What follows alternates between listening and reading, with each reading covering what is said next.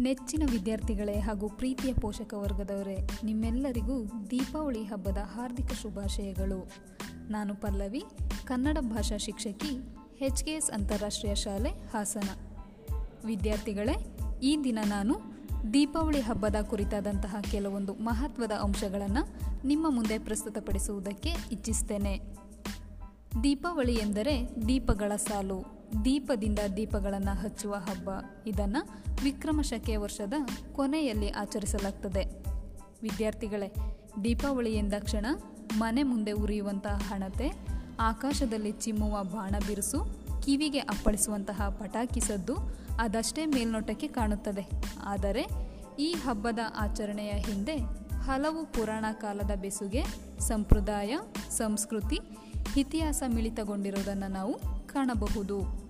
ಈ ದೀಪಾವಳಿಯನ್ನು ಹಿಂದೂ ಧರ್ಮದಲ್ಲಿ ಆಚರಿಸಲು ಕೆಲವೊಂದು ಕಾರಣವಿರದೆ, ಶ್ರೀರಾಮ ರಾವಣನನ್ನು ಗೆದ್ದು ಸೀತೆ ಮತ್ತು ಲಕ್ಷ್ಮಣದೊಂದಿಗೆ ಅಯೋಧ್ಯೆಗೆ ಮರಳಿದಂತಹ ಸಮಯವನ್ನು ದೀಪಾವಳಿ ಎಂದು ಕೆಲವರು ಆಚರಿಸುತ್ತಾರೆ.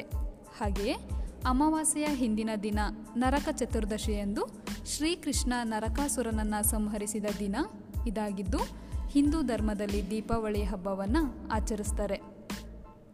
ಹಾಗೆಯೇ ಜೈನ ಧರ್ಮದಲ್ಲಿ ದೀಪಾವಳಿಯನ್ನು ಕಾರ್ತಿಕ ಮಾಸದ ಮೂರು ದಿನ ಆಚರಿಸ್ತಾರೆ. ದೀಪಾವಳಿಯನ್ನು ಜೈನ ಧರ್ಮದಲ್ಲಿ ಕಡೆಯ ತೀರ್ಥಂಕರನಾದಂತಹ ಮಹಾವೀರ ಕಾರ್ತಿಕ ಚತುರ್ದಶಿಯಂದು ಪಾವಾಪುರಿಯಲ್ಲಿ ಮೋಕ್ಷ ಹೊಂದಿದ ದಿನ ಆಗಿರುತ್ತೆ. ಆದ್ದರಿಂದ ಜೈನ ಧರ್ಮದಲ್ಲಿ ಈ ದಿನವನ್ನು ದೀಪಾವಳಿ ಹಬ್ಬವಾಗಿ ಆಚರಿಸ್ತಾರೆ. ಹಾಗೆಯೇ ಸಿಖ್ ಧರ್ಮದಲ್ಲಿಯೂ ಕೂಡ ದೀಪಾವಳಿ ಹಬ್ಬ ಒಂದು ಮುಖ್ಯವಾದಂತಹ ಹಬ್ಬ ಆಗಿದ್ದು ಸಿಖ್ಖರ ಆರನೇ ಗುರು ಆದಂತಹ ಹರ ಗೋವಿಂದ್ ಸಿಂಗ್ ಗ್ವಾಲಿಯರ್ನ ಕೋಟೆಯಲ್ಲಿ ಬಂಧಿತರಾಗಿದ್ದಂತಹ ರಾಜರನ್ನು ಬಿಡಿಸಿ ತಂದ ದಿನ ಆಗಿರೋದ್ರಿಂದ ಈ ಕಾಲವನ್ನು ಅವರು ದೀಪಾವಳಿಯಾಗಿ ಸಿಖ್ ಧರ್ಮದಲ್ಲಿ ಆಚರಿಸ್ತಾರೆ.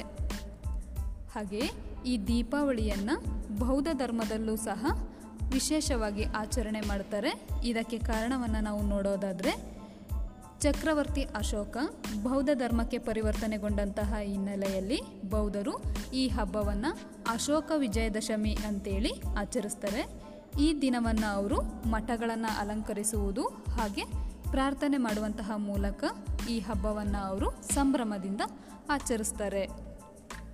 ದೀಪಾವಳಿ ಹಬ್ಬದ ಕುರಿತಾದಂತಹ ಮಹತ್ವದ ಅಂಶಗಳಿದಾಗಿದ್ದು ವರ್ಷದ ಗಾಢಾಂಧಕಾರದ ಸಂದರ್ಭದಲ್ಲೇ ಈ ದೀಪಗಳ ಹಬ್ಬ ದೀಪಾವಳಿಯ ಆಗಮನವಾಗುತ್ತದೆ ಎಂದು ಎಲ್ಲರೂ ನಂಬಿದ್ದಾರೆ.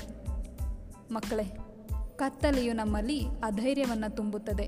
ನಮ್ಮ ಆತ್ಮವಿಶ್ವಾಸವನ್ನು ಅದು ಕುಗ್ಗಿಸುತ್ತದೆ. ಆದ್ದರಿಂದ ನೀವು ಭರವಸೆಯ ಬೆಳಕನ್ನು, ಹಣತೆಗಳನ್ನು ಹಚ್ಚಿ ಸ್ವಾಗತಿಸಿ, ಕೆಟ್ಟ ಶಕ್ತಿಗಳನ್ನು ದೂರ ಮಾಡಿ, ಈ ದೀಪಾವಳಿ ಹಬ್ಬವನ್ನು ಸಂಭ್ರಮದಿಂದ, ಸಂತೋಷದಿಂದ ಆಚರಿಸಿ ಎಂದು ಹೇಳುತ್ತಾ ಮತ್ತೊಮ್ಮೆ ಎಲ್ಲರಿಗೂ ದೀಪಾವಳಿ ಹಬ್ಬದ ಶುಭಾಶಯಗಳನ್ನು ಕೋರುತ್ತಾ ನನ್ನ ಈ ಕೆಲವೊಂದು ಮಾತುಗಳನ್ನು ಮುಗಿಸ್ತೇನೆ.